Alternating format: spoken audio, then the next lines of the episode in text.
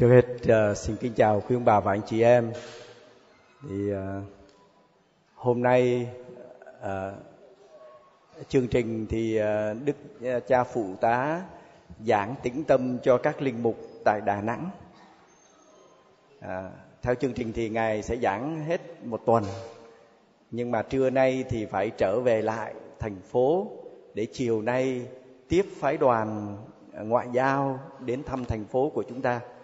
Giờ này thì Đức cha Phụ tá đang cùng với các giám mục của giáo tỉnh gặp gỡ phái đoàn ngoại giao.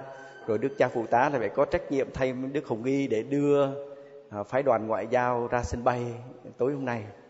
À, và vì thế mà anh em thường gọi tôi là cascader. Cascader nghĩa là cái người à, đóng đóng thế, ờ, đóng thế. À. Thứ nhất là à, khuyên bạn chị em thấy đó à, Chúa cho chúng ta hai vị thánh cột trụ của giáo hội đó là Phêrô và Phaolô.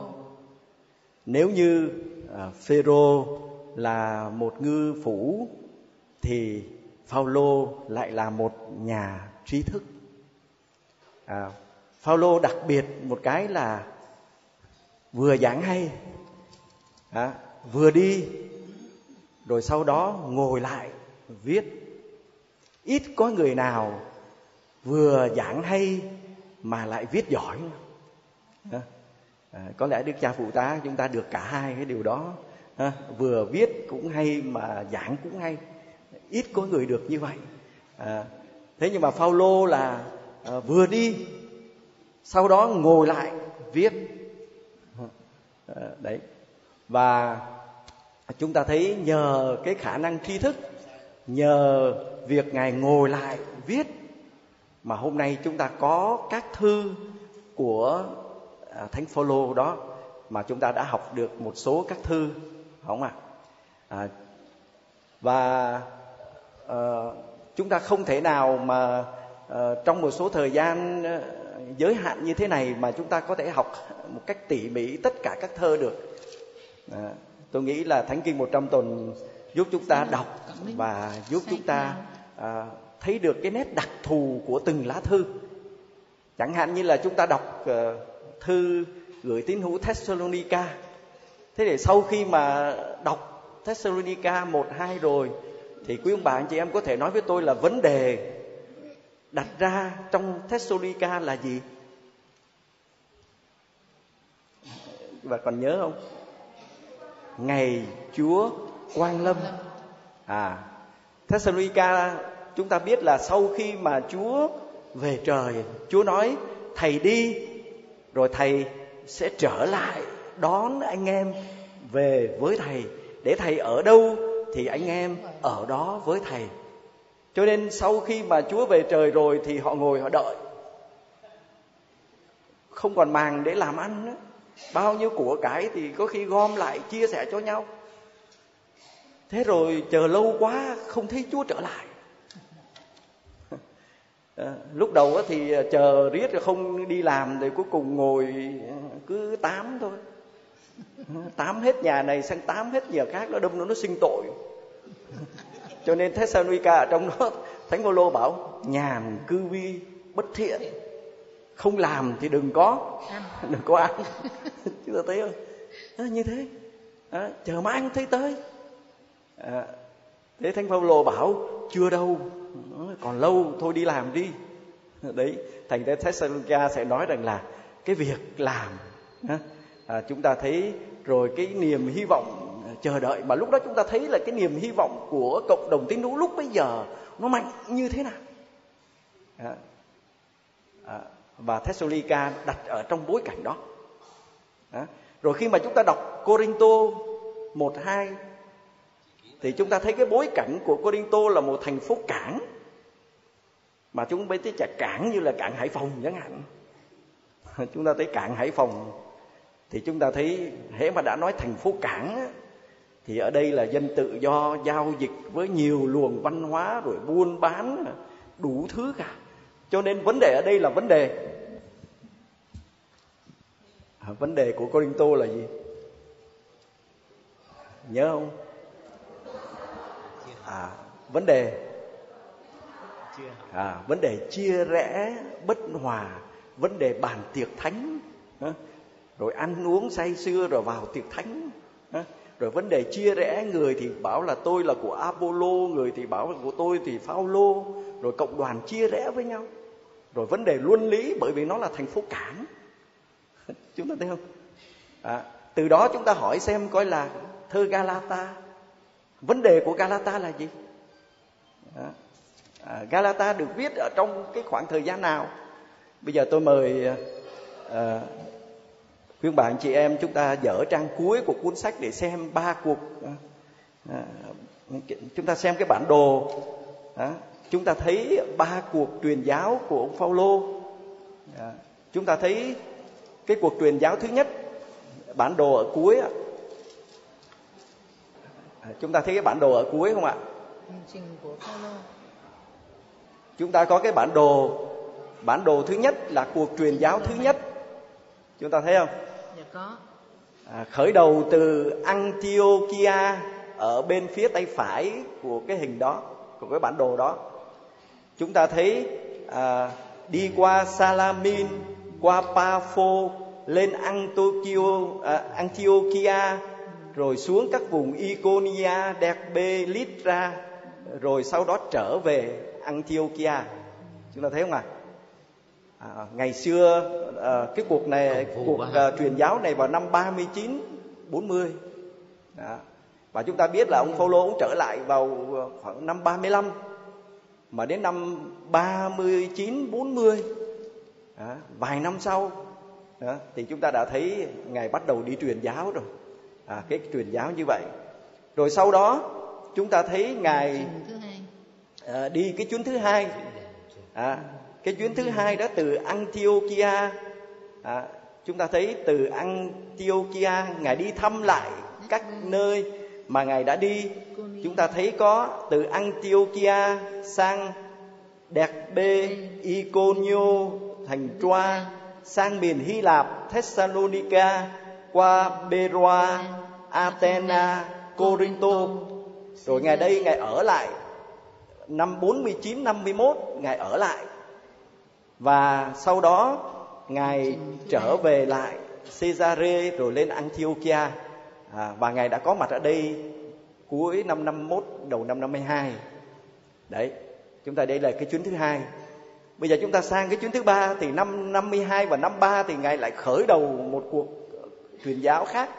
À, năm đó chúng ta nhìn thấy từ Antiochia cái bản đồ thứ ba từ Antiochia chúng ta thấy ngài sang thăm lại các giáo đoàn ở Epheso rồi Troa rồi ngài xuống Corinto à, rồi ngài trở lại à, trở về lại à, à, chúng ta thấy Epheso à, rồi xuống à, rồi quay trở lại Caesarea à, à, Syria. Như vậy ngài ở lại Corinto năm 14 đến 57 à, ngài có ở lại trong chuyến này ngài có ở lại từ năm 14 đến 57 sau đó ngài trở về lại Jerusalem năm 60 à, thì năm 60 61 thì ngài bị giải đi Roma. À, năm 64 cháy thành phố Roma. Năm 67 ngài à, bị chém đầu à, thánh Phêrô. À. như vậy à, chúng ta thấy là à, ở đây cái thời điểm mà ngài ở lại Corinto và từ năm 54 đến 57 ở trong chương truyền giáo thứ ba này thì chúng ta thấy đây là thời gian ngài viết thư gửi tín hữu Galata. Thế thì Galata nó không phải là tên của một thành phố như là Corinto như là Roma như là Thessalonica mà nó là tên của một miền. À, Galat là tên cái miền đó. Đó là miền Tiểu Á thì chúng ta thấy ở đây là chúng ta cứ nhìn các giáo đoàn mà ngài đã đi đó. À, thì cái vùng ấy ngoại trừ cái phần Hy Lạp thì chúng ta nhìn thấy các vùng Tiểu Á mà ngài đã lập giáo đoàn. À, thì ngài viết thư cho à, các tín hữu ở miền này. À, thế thì à, ngài viết thư Galata vào khoảng từ năm 54 đến năm 7 khi ở Corinto. À, và ngài viết chủ lực cho ai? Thưa rằng là cho người ngoại à, cho người ngoại à, và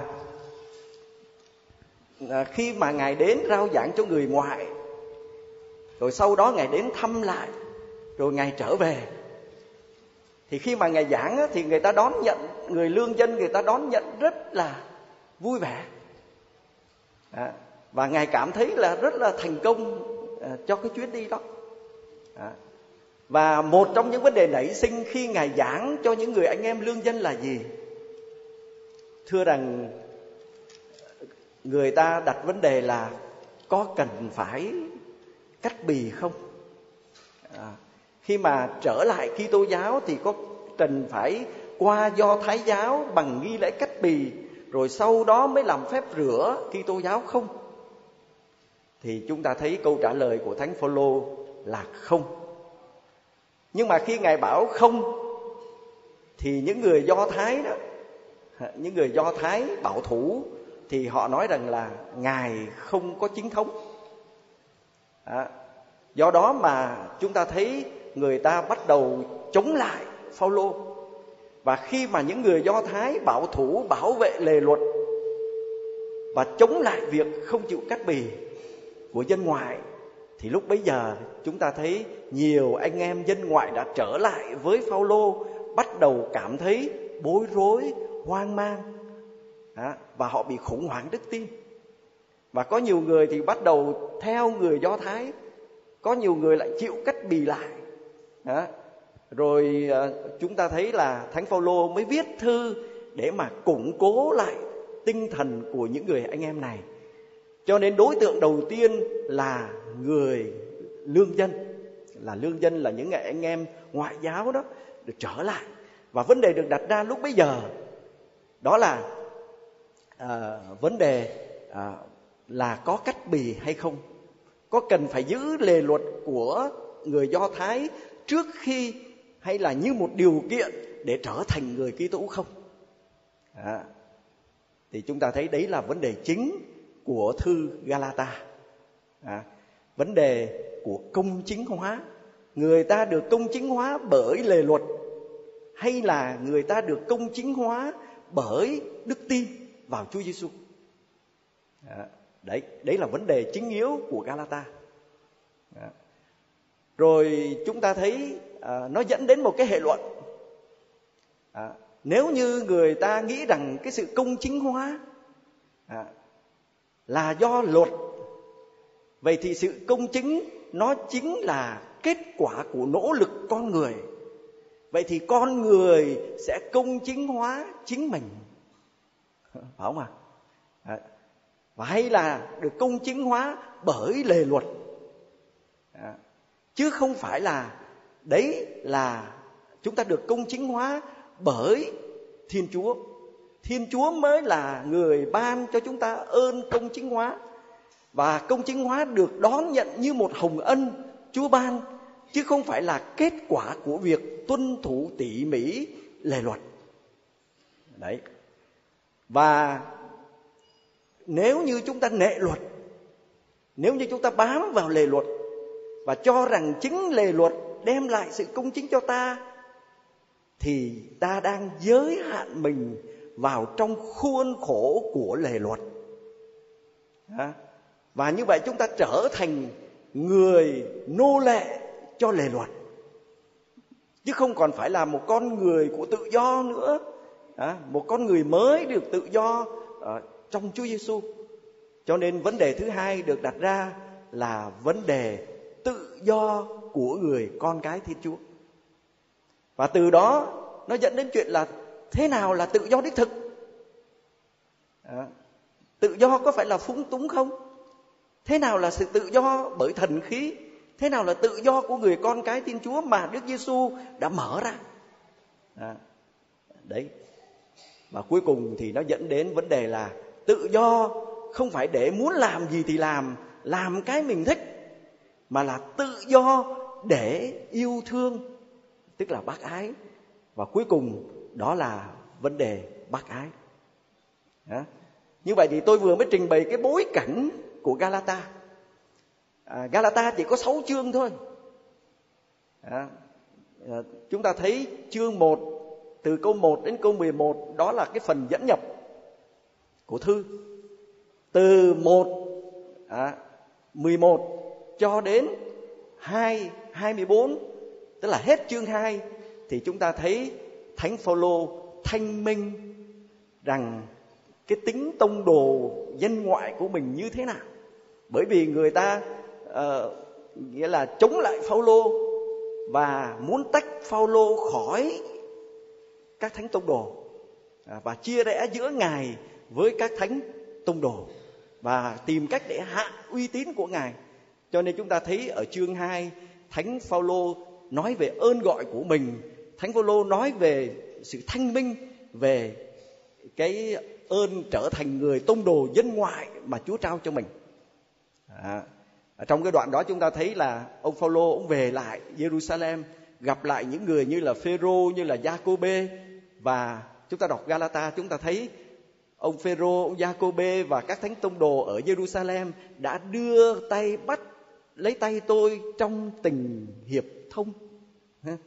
Đó là một cái giấy chuẩn nhận, chuẩn nhận cho tính cách tông đồ dân ngoại của Phaolô. À, chúng ta thấy Phaolô đã quay trở về với các thánh tông đồ để tìm một cái sự xác nhận cái sự chính thống của mình, sự tông truyền của mình như thế nào. À, thế ở chương 2 nói cái đó. Thế bắt đầu chương 3 và chương 4 thì chúng ta thấy đây là nội dung giáo thuyết chính yếu của Galata. Thế thì nội dung chính yếu của giáo thuyết của Galata là vấn đề lúc nãy chúng ta vừa nói, đó là vấn đề công chính hóa, à, công chính hóa. À, cái giáo thuyết chính yếu là công chính hóa. Thế thì giờ tôi phải à, nói là công chính hóa làm sao? Chữ chữ công chính hóa đó là cái gì? À, chúng ta thấy ở trong sáng thế khi mà dựng nên con người á thì chúng ta thấy nói đến công chính nguyên thủy và thánh thiện nguyên thủy. Đấy. À, như vậy sự thánh thiện nguyên thủy là gì? Thưa là chúng ta được mời gọi để thông hiệp vào sự sống của thiên chúa. Đó là sự thánh thiện nguyên thủy. Còn công chính nguyên thủy là gì? Thưa là cái mối tương giao à, à, cái sự mối tương giao giữa mình với thiên chúa. À, cái mối hòa hợp giữa mình với thiên chúa và cái mối tương giao này nó bị đổ vỡ bởi bởi tội lỗi à, của con người. Và khi con người phá đổ tương giao với thiên chúa, thì tức khắc con người cũng phá đổ tương giao giữa mình với người khác và phá đổ tương giao của mình với chính mình, với thiên nhiên, với vũ trụ. Và cái sự đổ vỡ tương giao đấy nghĩa là đánh mất sự công chính nguyên thủy. À, nghĩa là đánh mất cái mối tương giao à, giữa mình với thiên chúa. À, cho nên là sau khi mà adam và eva bị đuổi ra khỏi vườn địa đàng rồi để không còn cảnh chiều chiều có thể đi dạo với thiên chúa nữa. À, rồi lúc bấy giờ thì à, adam và eva cũng à, nghĩa là xích mích với nhau à, rồi xích mích với con rắn à, chúng ta thấy à, à rồi gai góc nó nổi lên chống lại cái làm việc của ông adam. À, thì chúng ta thấy là sau cái cuộc đổ vỡ thì chúng ta thấy là con người không còn có khả năng để trở lại vườn địa đàng nữa. Có đúng không à, chúng ta thấy là không còn khả năng để trở về vườn đó. Thiên chúa dựng nên con adam và eva để rồi sau đó đưa hai ông bà vào vườn địa đàng để cứ chiều chiều đi dạo chơi nói chuyện. Cái hình ảnh ấy nó là một cái hình ảnh cho thấy rằng là chúa đưa con người vào trong mối tương giao với chúa.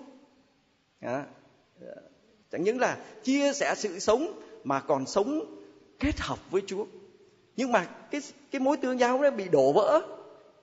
À, và khi đã đổ vỡ rồi thì con người lại không có khả năng để tái lập điều đó vậy thì người có thể tái lập lại sự công chính này không ai khác hơn chính là à, là thiên chúa à, và nếu như con người không có khả năng trở vào vườn địa đàng nữa không có khả năng để vượt hàng rào và cửa địa đàng đã bị đóng lại thì thiên chúa sẽ vượt rào. Thiên chúa sẽ vượt rào bước đến với con người trong chúa giêsu và chúa giêsu như là người Adam mới một người lãnh đạo mới sẽ hướng dẫn dân đi trở lại. Không những là địa đàng mà là thiên đàng ờ, đi vào thế giới của Thiên Chúa.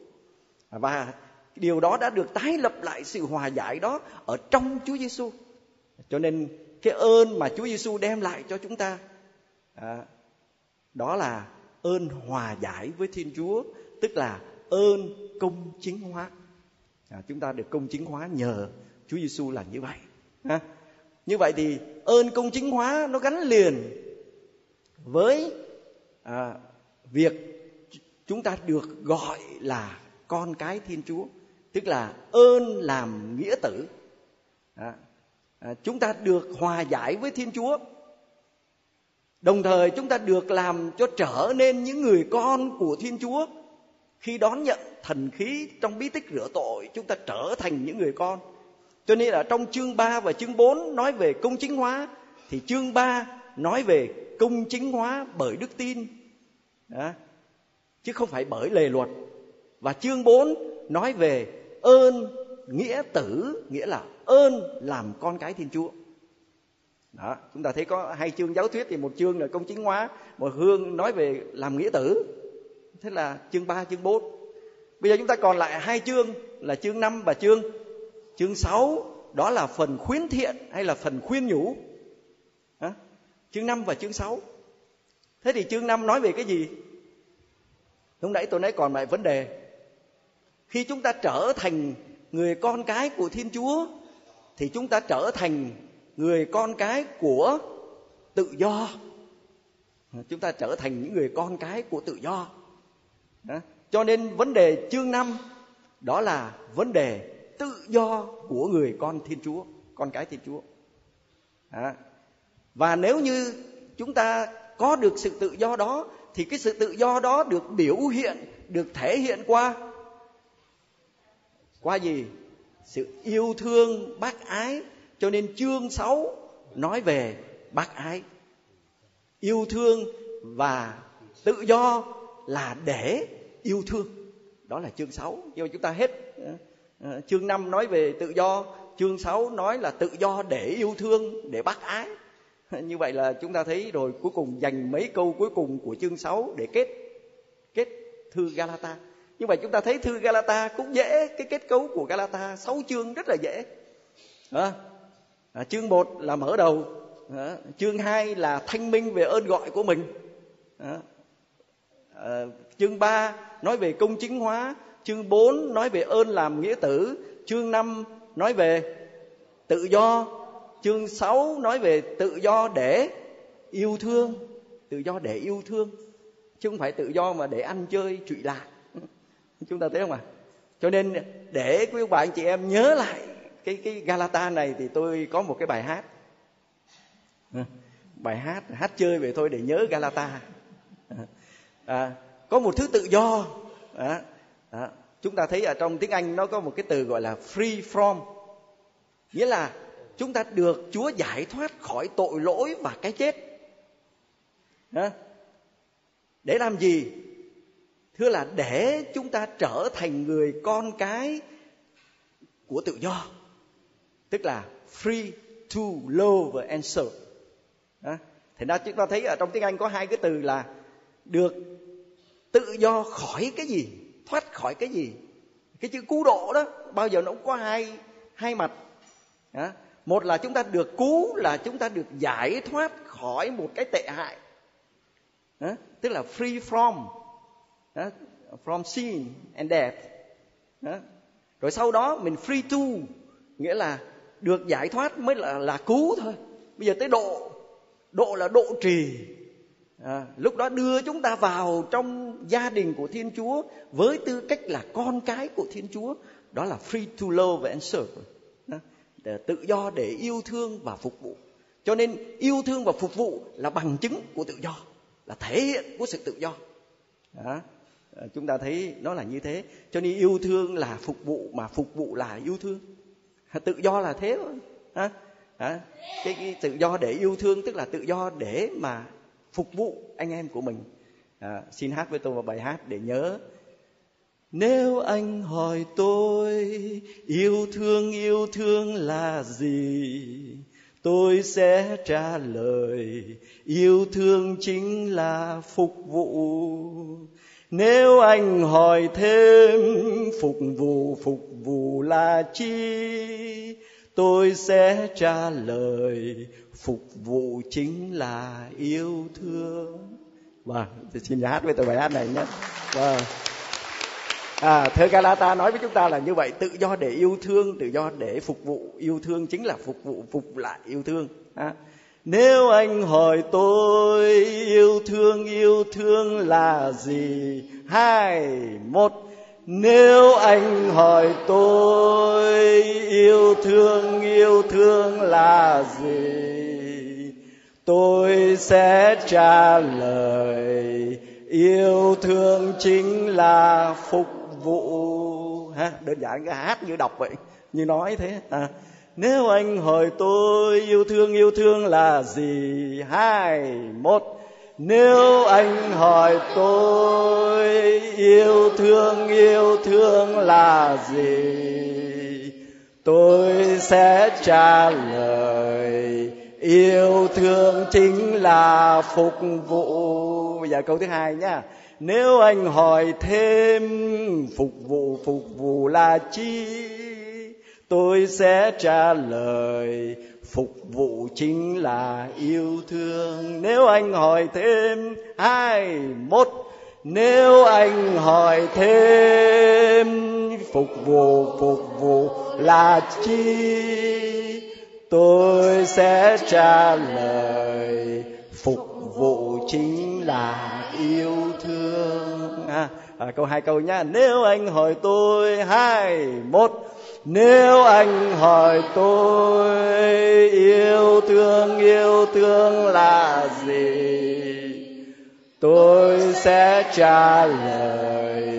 Yêu thương chính là phục vụ. Nếu anh hỏi thêm, nếu anh hỏi thêm, phục vụ phục vụ là chi? Tôi sẽ trả lời, phục vụ chính là yêu thương. Vâng chúng ta hát như vậy thì còn ờ, chưa có hăng hái lắm. À, à, chúng ta hát nhanh hơn một tí. Nếu anh hỏi tôi yêu thương yêu thương là gì? Hai một nếu anh hỏi tôi yêu thương yêu thương là gì? Tôi sẽ trả lời yêu thương chính là phục vụ nếu anh hỏi thêm, phục vụ phục vụ là chi?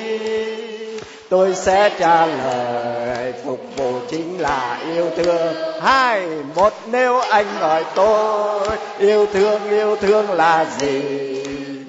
Tôi sẽ trả lời, yêu thương chính là phục vụ.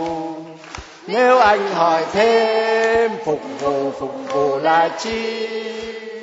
Tôi sẽ trả lời. Phục vụ chính là yêu thương. Xin à, tôi nói như thế nhưng mà nó phải có cơ sở. À, vì thế cho nên cơ sở là xin mời anh chị em chúng ta cùng đọc. Nếu không thì quý ông bà nói anh chị em tôi nói là tôi tám hay là tôi tán. À, vì thế cho nên chúng ta không có gì hay là bằng chúng ta đọc vào bản văn chúng ta sẽ thấy là nó hay như thế nào ha.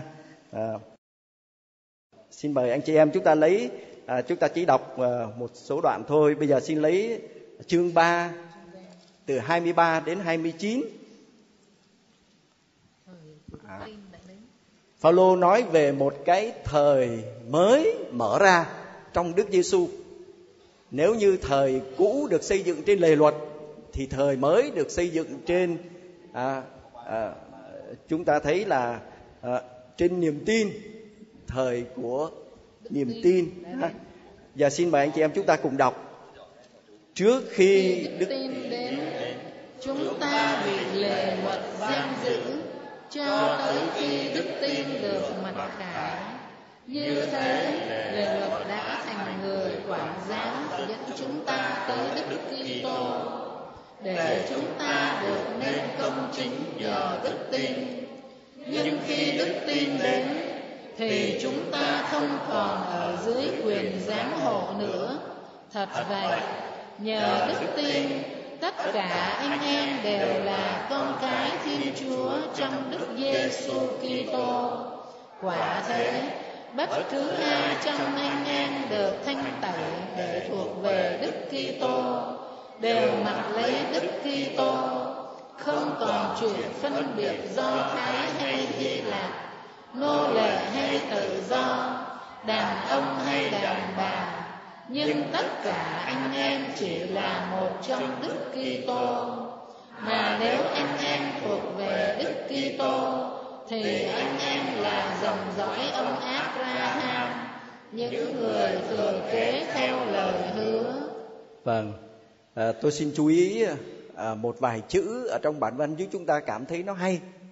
À, à, chúng ta thấy rằng là ờ, à, lề luật đã thành người quản giáo dẫn chúng ta tới Đức Kitô để chúng ta được nên công chính nhờ đức tin. Nhưng khi đức tin đến thì chúng ta không còn ở dưới quyền giám hộ nữa. Ở đây tôi muốn nhắc đến chữ quản giáo. Chữ quản giáo. À, rồi một cái từ nữa là giám hộ. À, hai cái chữ mà quản giáo với giám hộ á, à, nhắc cho chúng ta nhớ một cái thời kỳ ở trong cuộc sống của con người được đặt dưới quyền giám hộ được đặt dưới quyền quản giáo. Đó là thời nào? Thời chúng ta lớn hay là thời chúng ta còn nhỏ? À tức là thời vị thành niên chưa trưởng thành đúng không? Đó thì cái thời trước Chúa Giêsu nó giống như là cái thời mà chúng ta còn ờ, còn chưa đủ trưởng thành đó, thời mà chúng ta còn bị lề luật đó, đó giống như là người quản giáo còn chúng ta còn sống dưới cái sự giám hộ bảo trợ của người khác lúc nào cũng cần phải kè kè một bên để dẫn đường ờ, mà phải dẫn đường từng chút một. À, phải vâng lời từng chút một mà không có ý kiến ý cò gì được. Thì chúng ta thấy cái thời mà chúng ta còn trẻ chúng ta chưa có đủ sự khôn ngoan à, thì lúc bấy giờ vâng lời là chính yếu à, chúng ta phải tuân thủ phải đi theo à, cái người giám hộ ấy. À, à, và chúng ta thấy lề luật chính là cái người giám hộ ấy à, để gìn giữ chúng ta. À, thì trong cuộc ước thì rõ ràng là lề luật là một cái hồng ân chúa ban để gìn giữ dẫn dắt chúng ta. Nhưng mà nó chỉ cần cái thời đó thôi còn lớn lên thì không cần phải như vậy nữa. À, chúng ta thấy lớn lên thì à, chúng ta phải sống như một người trưởng thành à, không thể sống ờ, lại tựa vào lề luật mãi được à, chúng ta thấy một thời mới đã được thực hiện ở trong Chúa Giêsu à, một thời đại như vậy. À, năm 91 tôi ra Hà Nội, tôi về giáo xứ quê tôi. Thì lúc bấy giờ tôi ngồi ở trong tòa giải tội nhìn ra ở phía ngoài đang đọc kinh để chuẩn bị cho thánh lễ thì có một bà quản bà chăm sóc cho thiếu nhi. Thiếu nhi thì không được ngồi ghế, mà phải trải chiếu ngồi ở dưới đất ờ, trước bao lơn á. Đó. thế thì có một bà quản, bà cầm cái cây roi mây, bà đứng ở trong góc. Đó. cái cây roi mây tôi nghĩ chắc khoảng chừng 2 mét. 2 mét đó. thế là các em này nó ngồi nó ngồi ở dưới như thế này mà mấy đứa nhỏ mà cho nên nó nghịch ngội nó hức nhau rồi nó uh, giỡn thì tôi thấy bà quản bà đưa cái cây roi đó à, ở trên bà nhắm ngay cái đầu cái đứa bé đó bà gõ xuống một cái à, thì nó trúng ngay cái đứa mà bà muốn gõ nghĩa là bà đã nghĩa là sử dụng cây roi nó tài tình đến độ như vậy cho nên là cái cảnh tượng nữa ra là cái gì khi mà bà đưa cái roi ra phía phía này thì tôi thấy các em nằm rạp xuống cái này hết bà đưa sang bên này cái đứa này nó nằm rạp xuống này bà thì rất là, là là quen rồi cho nên bà gõ là trúng thôi nhưng mà mấy đứa nhỏ thì nó không có tin vào cái tài của bà nhớ trúng mình sao cho nên là tôi thấy giống như là gió chiều mà lúa mà nghĩa là rì rào vậy bà quay sang bên này nó ra sang bên này nó quay sang bên kia cứ thế cái cái roi nó cứ quay liên tục như vậy. Đó chúng ta thấy là giám hộ làm sao rồi. Không có vui vẻ gì. Đó. Đấy ờ, đại khái là như thế. Mà không phải như là ba má của các em mà trong này mà đánh con người ta thì người ta ra người ta kiện chứ. Mà bắt thì không. Cứ đánh đi đánh nữa mà. Khổ vậy. Đại khái như vậy. Thế thì chúng ta thấy được là quản giáo là làm sao. À, đấy và à, chúng ta thấy rằng là khi chúng ta được công chính hóa tức là chúng ta được Chúa Giêsu hòa giải với Thiên Chúa để chúng ta về trở về lại với Thiên Chúa là Cha trong cái chức vụ làm làm con trong chức vụ làm con thì chúng ta thấy cái hệ quả của nó là gì? Khi chúng ta đã là hòa giải với thiên chúa trong ơn công chính hóa nhờ việc chúng ta đón nhận thiên chúa đó. À, cái ơn hòa giải đó bằng đức tin. Đức tin là đón nhận cái mặc khải đó à, của thiên chúa.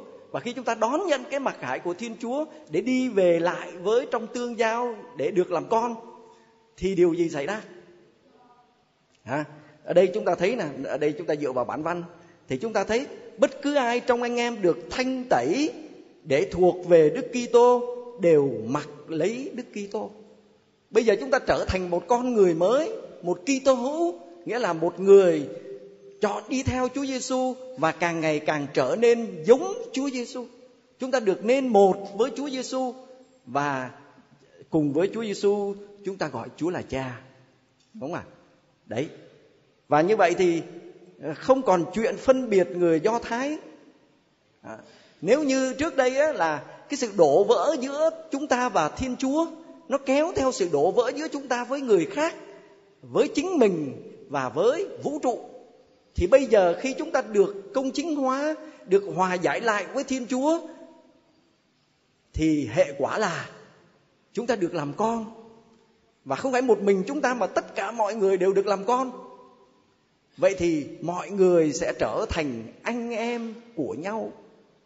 À, chúng ta thấy cho nên không còn phải là người nô lệ hay tự do đàn ông hay đàn bà hy lạp hay do thái nữa cái bức tường chia rẽ cái sự đổ vỡ đó ngày hôm nay được à, à, chúng ta thấy được nối kết lại khi chúng ta nối kết được với chúa thì chúng ta cũng nối kết được với nhau à, và chúng ta hợp nhất với nhau trong gia đình của Thiên Chúa như những người anh em của thịt.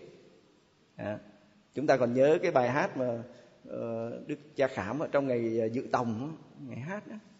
Người làm cho những kẻ xa xôi thành láng giềng gần gũi. Người làm cho những kẻ xa lạ thành bạn hữu anh em. Đó, chúng ta thấy ờ, cái cái ơn đó, của Chúa đó là chỗ đó đó. cái ơn công chính là như vậy đó chúa ngài làm cho chúng ta trở thành con cái của chúa. Để rồi chúng ta sẽ trở thành những người anh em của nhau. Đó. những người vốn ở xa bây giờ lại trở lại thật thật gần. Trở thành những người đồng hương của các thánh và trở thành người nhà của thiên chúa. À, chúng ta thấy đấy là ơn công chính hóa đấy. À, hệ quả nó là như vậy. Và hơn nữa nếu như mà chúng ta thuộc về Đức Kitô là anh em của nhau trong gia đình đó thì chúng ta lại thuộc về à, dòng dõi cha ông của chúng ta trong đức tin. Chúng ta là thuộc về dòng dõi Abraham à, của những kẻ tin. À, và nếu như chúng ta là thuộc dòng dõi của những người tin thì chúng ta cũng được thừa kế à, những gì mà Đức Kitô được thừa kế để lại cho chúng ta. À, đấy là hoa quả của ơn công chính hóa. Bây giờ xin ờ, cộng đoàn chúng ta đọc tiếp ờ, ờ, chương 4 ha. chúng ta cùng đọc chương 4 từ câu 1 đến câu 11 trước ha. Tôi thiết nghĩ bao lâu người thừa kế còn là thiếu niên thì không khác gì một nô lệ mặc dù là chủ mọi tài sản nó phải ở dưới quyền những người giám hộ và quản lý cho đến khi mãn hạn người cha đã định. Chúng ta cũng vậy. Khi còn là thiếu niên chúng ta phải làm nô lệ những yếu tố của vũ trụ. nhưng khi thời gian tới hồi viên mãn thiên chúa đã sai con mình tới sinh làm con một người phụ nữ và sống dưới lề luật. để chuộc những ai sống dưới lề luật hầu chúng ta nhận được ơn làm nghĩa tử. Để chứng thực anh em là con cái. Thiên Chúa đã sai thần khí của con mình đến, đến vượt trong lòng anh em mà kêu lên Abba, cha ơi. Vậy anh em không còn phải là nô lệ nữa Nhưng là con Mà đã là con thì cũng là người thừa kế nhờ Thiên Chúa. Trước kia khi chưa biết Thiên Chúa Anh em làm nô lệ những vật từ bản chất không phải là thần. Nhưng nay anh em đã biết Thiên Chúa. Hay đúng hơn được Thiên Chúa biết đến làm sao anh em còn trở lại với những yếu tố bất lực và nghèo nàn ấy? Còn muốn làm nô lệ chúng một lần nữa, anh em cẩn thận giữ ngày, giữ tháng, giữ mùa, giữ năm. Anh em làm tôi sợ rằng tôi đã vất vả uổng công vì anh em. Và thứ nhất là chúng ta nghe lời Phaolô nói rất là tha thiết, ha rất là gần gũi thân tình. Nói với tín hữu ở miền Galat như là những người anh em của mình. À, cái giọng văn đó, chúng ta thấy. Và à, chúng ta thấy ở chúng ta đã nói đó là khi chúng ta được lớn lên à, chúng ta ra khỏi cái thời niên thiếu thì chúng ta phải làm thời niên thiếu. Khi còn là niên thiếu chúng ta phải làm nô lệ những yếu tố của vũ trụ chỗ này à, nô lệ cho những yếu tố vũ trụ là cái gì? Hả? À, à, à, à, tại sao lại nô lệ cho vũ trụ? À, chúng ta có thể tìm thấy câu trả lời ở cái câu 8 câu 8 trước kia khi chưa biết thiên chúa anh em làm nô lệ những vật tự bản chất không phải là thần. Như vậy thì thánh phaolô nhắc đến cái thời mà những người độc giả này còn là lương dân là còn là dân ngoại. Thì lúc bấy giờ họ thờ rất nhiều thần nếu như họ là người hy lạp. Có đúng không ạ?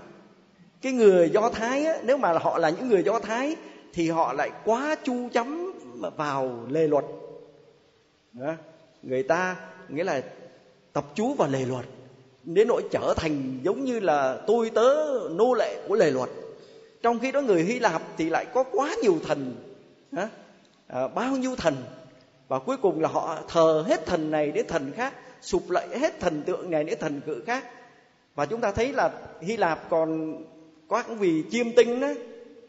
Ba vì chiêm tinh các đạo sĩ các chiêm tinh có nghĩa là nhìn sao trên trời rồi vũ trụ này kia thì cuối cùng là thờ thần mặt trời thờ tinh tú đó, cho nên chúng ta thấy bây giờ anh em đâu phải thờ những thứ đó đâu.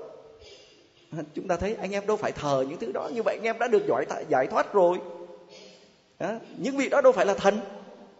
Những cái mà chúng ta gọi là thần ngày hôm nay đó đã được giải thoát rồi. Đó, nghĩa là chúng ta không còn nô lệ và phải thờ phượng những thứ đó nữa. Thế thì tại sao bây giờ anh em lại quay trở lại? Đó chúng ta thấy cái điều đó. Rồi thiên chúa đã sai con mình tới sinh làm con một người phụ nữ và sống dưới lề luật để chuộc những ai sống dưới lề luật hầu chúng ta nhận được ơn làm nghĩa tử. Bây giờ chúng ta sống ở thời điểm này thì chúng ta quá hiểu điều này rồi.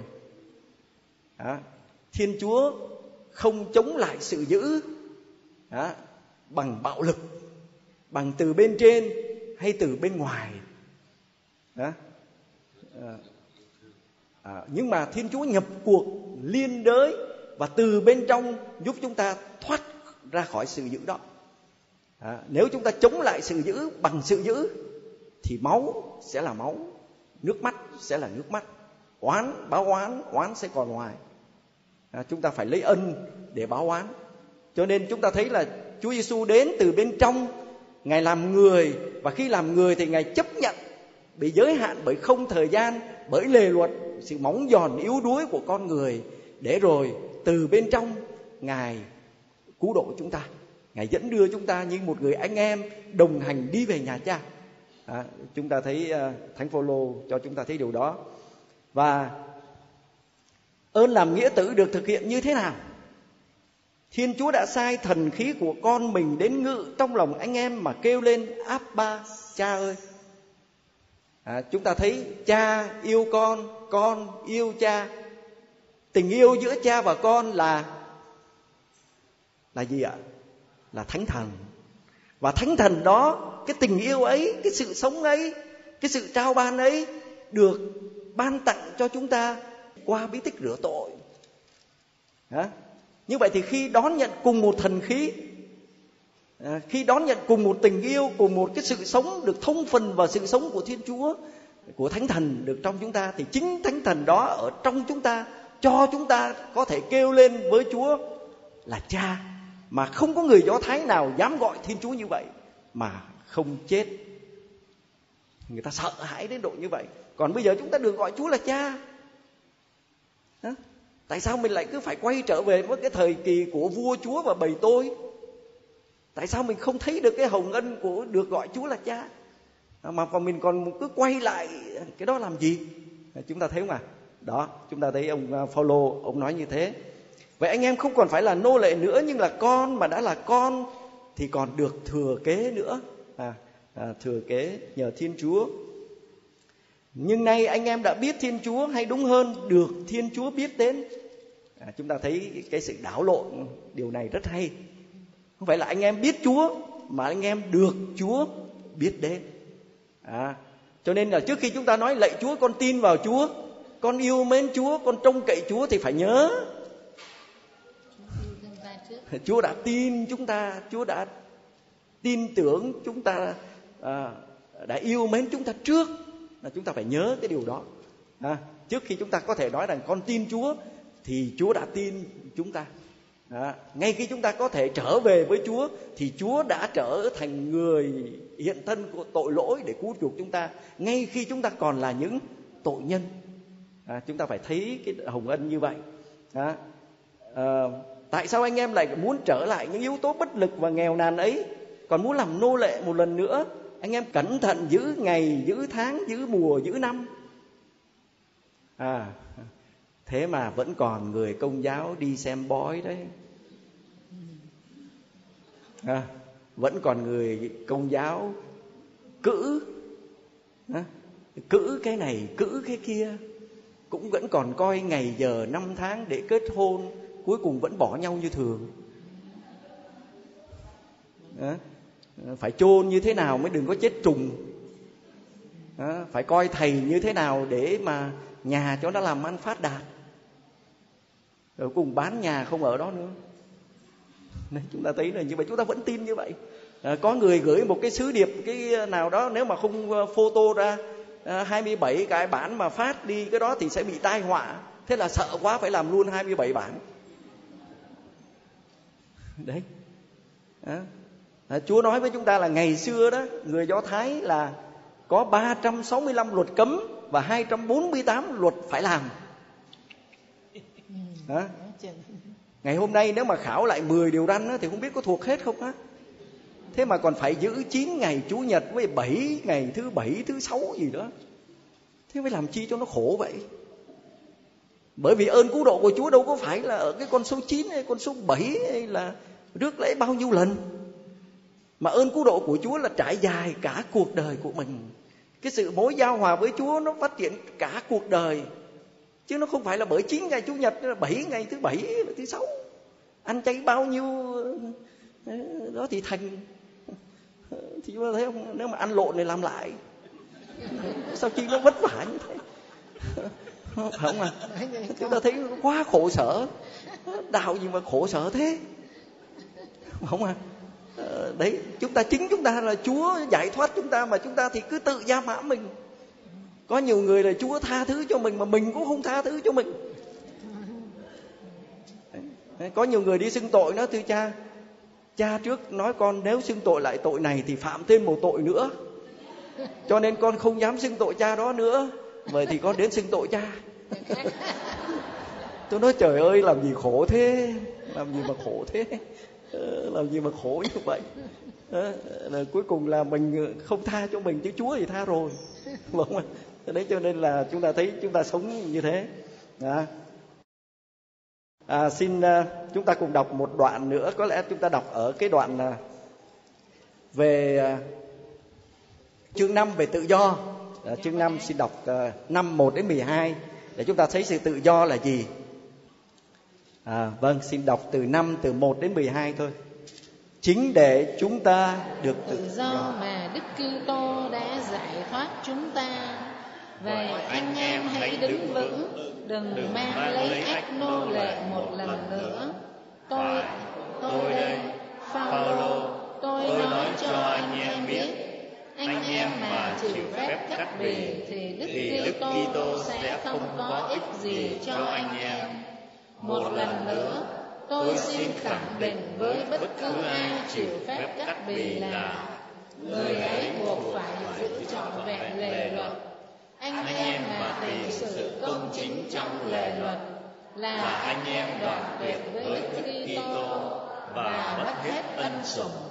còn chúng tôi thì nhờ thần khí và dựa vào đức tin mà vững lòng chờ đợi được nên công chính như chúng tôi hy vọng. quả thật trong Đức Kitô Giêsu cắt bì hay không cắt bì đều không có giá trị.